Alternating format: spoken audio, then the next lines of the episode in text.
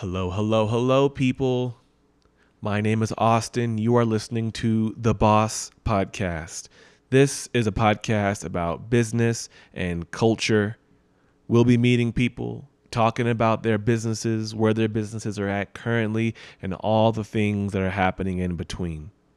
My first guest ever on this show is, full disclosure, my friend, Mr. Xavier Cookbay. Xavier runs a rolled ice cream food truck in Santa Fe, New Mexico. And so, without further ado, let's just get straight into the conversation, man.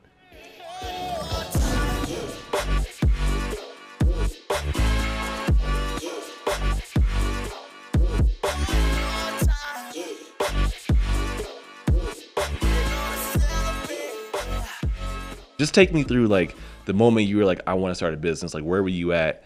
And then maybe walking through the history of Freezy Fresh. I think after a month of me actually, uh, I think my, mother and I, I remember this conversation. It was uh, November, it was November of 2015. yeah. And I was, I was on the phone talking to my mother and I was telling her like, you know what, man, I'm like, I'm tired of working for people. This is whack. You know, I want to go into business for myself. And she was like expressing like her desire and like her mm. aspiration to start her own business. And she's like, I really want that for you. You should do it. And from that conversation, I was already like in the process of already like looking into like starting up a food truck. A couple of months later, that's when I decided I was gonna do ice cream. And I walk into my roommate's room and I was like, hey man, I want to start selling ice cream.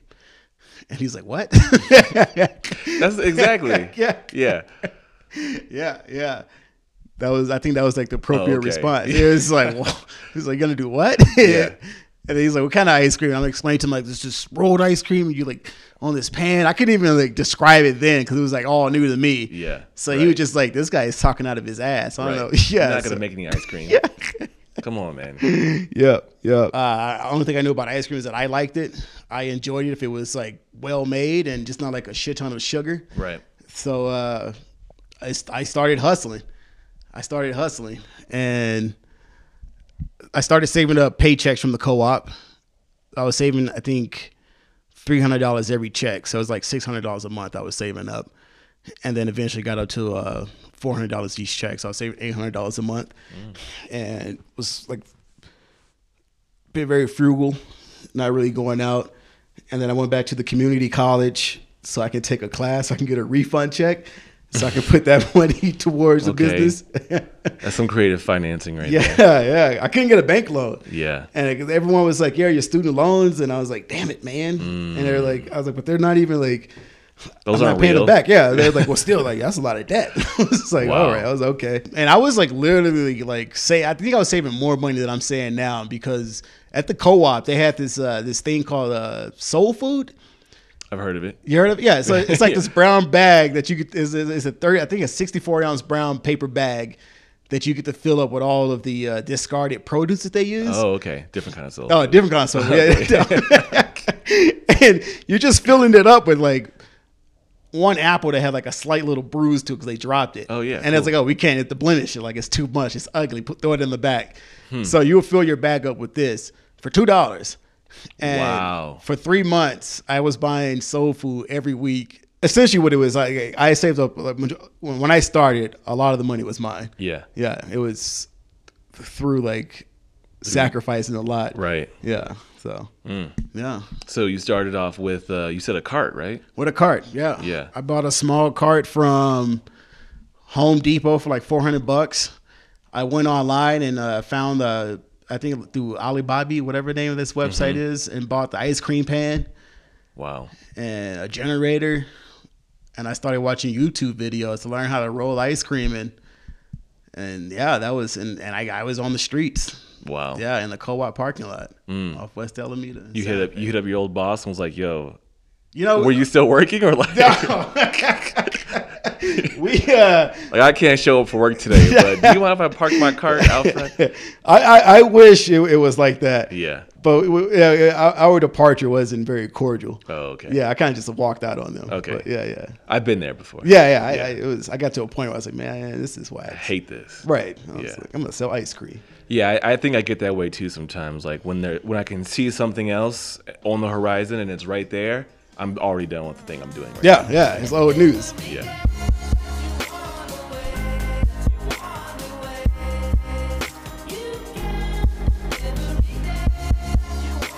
Okay, so but at one point y- you stopped with the cart. I mean, you were pulling that thing around via bicycle or Oh no, Jeep. Jeep. Had a Jeep. Yeah. Yeah. Oh, yeah. so you're pulling around a cart with your car. At one point, your business got big enough that you could go up in production, Mm-hmm. right? Like you went and bought a truck, and maybe you took out a loan. I don't know. Like, what was that transition sort of like for you? Was it was it a reaction to how popular you were? Was it an expectation that how bigger, how much bigger you could be? You know, what was that leap like for you? Uh, so a, a lot of that, I guess you're asking what was like the decision or like the moment where I realized I can like upgrade and Yeah. up, uh, level up, as they say. Uh, a lot of that was because my first year, it was I, I had a horrible first year I had no idea how to market or do anything, and finally I, I discovered how to market it, the ice cream using Facebook and Instagram, and uh, I guess in the second year, after learning like how to do that, I immediately my first month out, I had a great month out. It was I was like, wow, I can possibly do more in a sense of like because uh, I was getting definitely a lot of hits. Uh, a lot of people were like showing up, and I noticed how long it was taking for me to make. It was just me with one pan, and each ice cream takes about a minute and thirty seconds to make. So you, you have ten people there, and they're all waiting for ice cream. You know, you, you got a lot of work to do, and, and I would see people leave, or you know, cars would pull up, see how long the line was. So I just started anticipating, like, if I can like get a second pan. Originally, it was just like getting a second pan. I was like, let me just get one more pan. I can get someone to help me. And then I think I, I started looking for a truck. I was like, let me see if I can just find a truck for cheap. I didn't have a lot of money.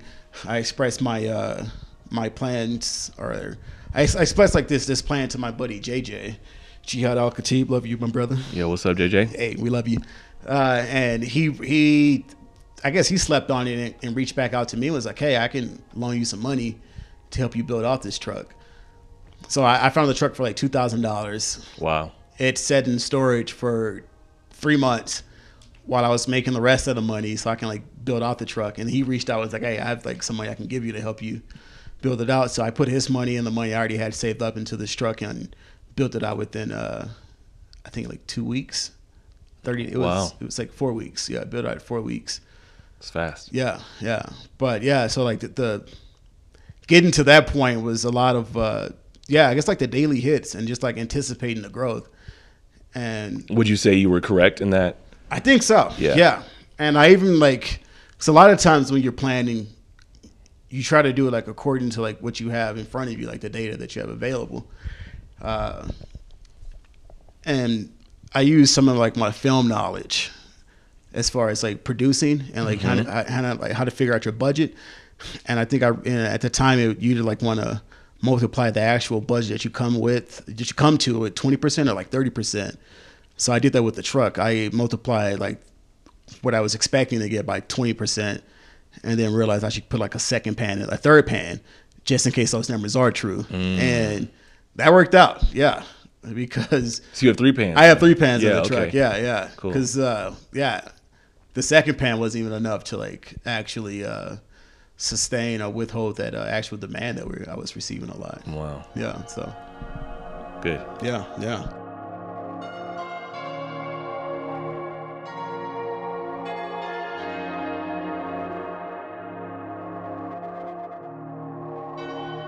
Did the pandemic change your business at all? at this new location, I do get a lot of people who uh, who who have come to like to uh, to try the ice cream based off word of mouth, or just based off of like uh, I've been driving by for like the last two weeks. and I've seen you guys out, and so uh, I think it was definitely great to be out because people wanted some type of like normalcy Yeah. during the pandemic.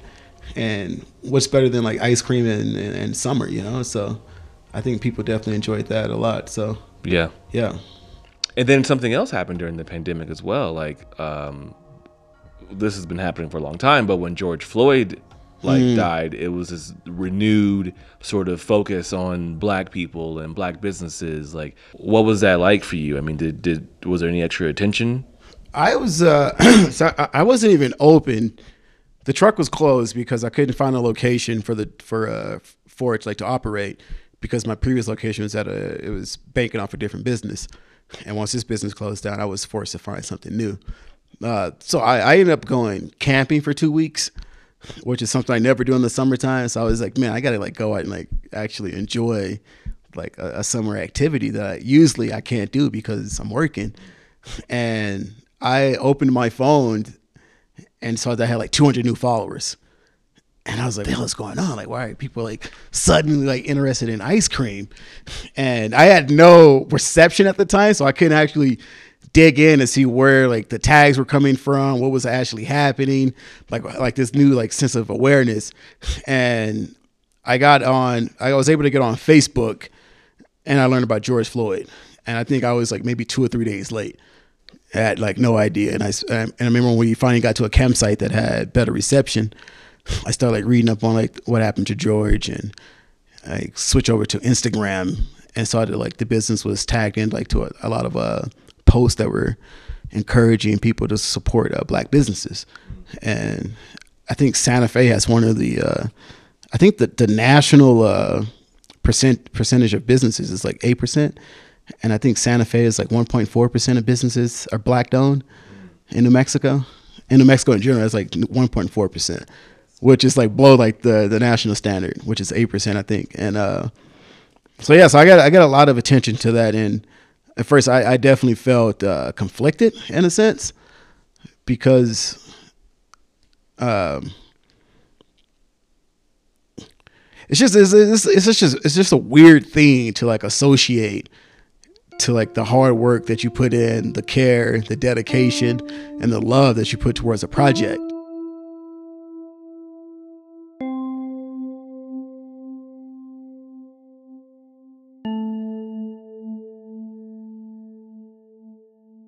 The same time, I definitely appreciated the uh, a lot of like the outreach and the uh, connections that were made through it. And I think I know people were just like scrambling to like try to make means like uh not even to correct this wrong, but they're just like checking within themselves to be like, hey man, this is something that I don't want to see happen again. I definitely want to be on like the right side of history. So, and I guess that that's what it looked like, like getting out and supporting black businesses. So Is that like a selling point for you, being a black-owned business? Like, uh, probably not. I would imagine. You know, the selling point is your ice cream. right, But right. do you feel like there's some sort of association with you because you're a black-owned business? Do you feel like there's something you're supposed to live up to? Like, Mm-hmm. uh, you know, does being black inform the business at all, or is it just, or is it like totally irrelevant? It's just like, oh yeah, and also I'm black. Right, right. Uh, I mean, I decided to embrace it because uh, I guess when you look back on history, like how proud people were to be black and own a business, uh, like Black Wall Street and and all those other places. Like I think Greenwood is one of them. Uh, I just started doing my research on that and understood what that meant to be black and like to own a business then, and and it still means the same thing now. Uh, I think I mentioned before it's that uh, there's a low amount. There's not there's not a lot of people like black owned businesses in, in the United States at all, and a lot of them put out a lot of great products that are very innovative and, and extremely creative that are different. I think what what I understood from like from that research and learning more about the history is that you should be proud to be a black owned business. Hmm. And I think it's something that I felt like I should be I should advocate more and make more aware. So it it also helped me embrace like my voice as a business owner and also as a black man because you, you're constantly being told how to act, how to behave, and what message like okay for you to say. Like it's like just being controlled. Yeah. And I guess like em- embracing that and like empower it gave like a sense of like empowerment. So yeah, I, I uh, don't necessarily use it as a uh, as a as a selling point, but I do try to make it like a point that like yeah this is black on Yeah. and it's going to be different it's going to be unique and it's not going to like meet the archetypes of like every other business i'm going to do it my way Yeah. yeah Cool. I love that. yeah So you're expanding your business again. right Um, you bought something else. You got some plans to introduce a new product. mm-hmm. You know, do you have any other goals? Like, what are your aspirations for Freezy Fresh? What could it be? i mean if covid taught us anything is that you got to be ready to pivot uh yeah, yeah things will be working out and then boom the pandemic and you're like well how the hell do i yeah. What do I do now? yeah and it's like Oh snap! Yeah. because I'm going camping for two weeks. yeah Um, so so having an ice cream business is incredibly unique, and also it, um, you know, presents a challenge because you are seasonal. You know, people aren't eating ice cream in the wintertime. right right So what do you, what do you do? You know, when you're not serving ice become cream, become a ski bum you just go to the mountain. man yeah it, it's it's it's fun to run a business but man it is chaotic Yeah, So to have like some time down, some downtime, no responsibility, just like take the time to like reflect on the season and identify areas where I can like improve me as like a, a as a as a boss and as a business owner, as an individual. yeah, You know, I, I take this time like to grow and like to like develop myself. So, hmm. you know, it's yeah, mental health, man. yeah, Yeah. So this is what this four months is about. It's just like relaxing and, you know, doing more research and being undoing like the the harsh criticism that I gave myself in during the season and giving myself like just understanding like I'm only human. And so yeah, it's it's the winter time is very crucial for me. Is there anything else you want to tell the people? I don't know, man. I feel like uh, whoever who's ever listening, I assume that you guys are going to be entrepreneurs or whatever race. Um, I guess just always uh, believe in yourself. There's a lot of times where I remember um at the beginning, I was like telling people that I wanted to do like an ice cream business, and I was trying to get loans from friends and friends, like family, like friends, friends, and like stuff like that. But uh, uh there was there was a few people just uh, they they they they just couldn't see it, and it caused me to doubt myself. It caused me to doubt myself a lot.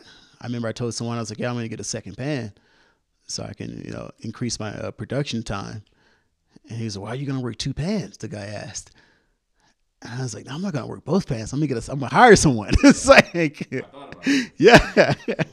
so I don't know, man. So a lot of people won't be able to see your uh, your vision, and it's not because you can't articulate it.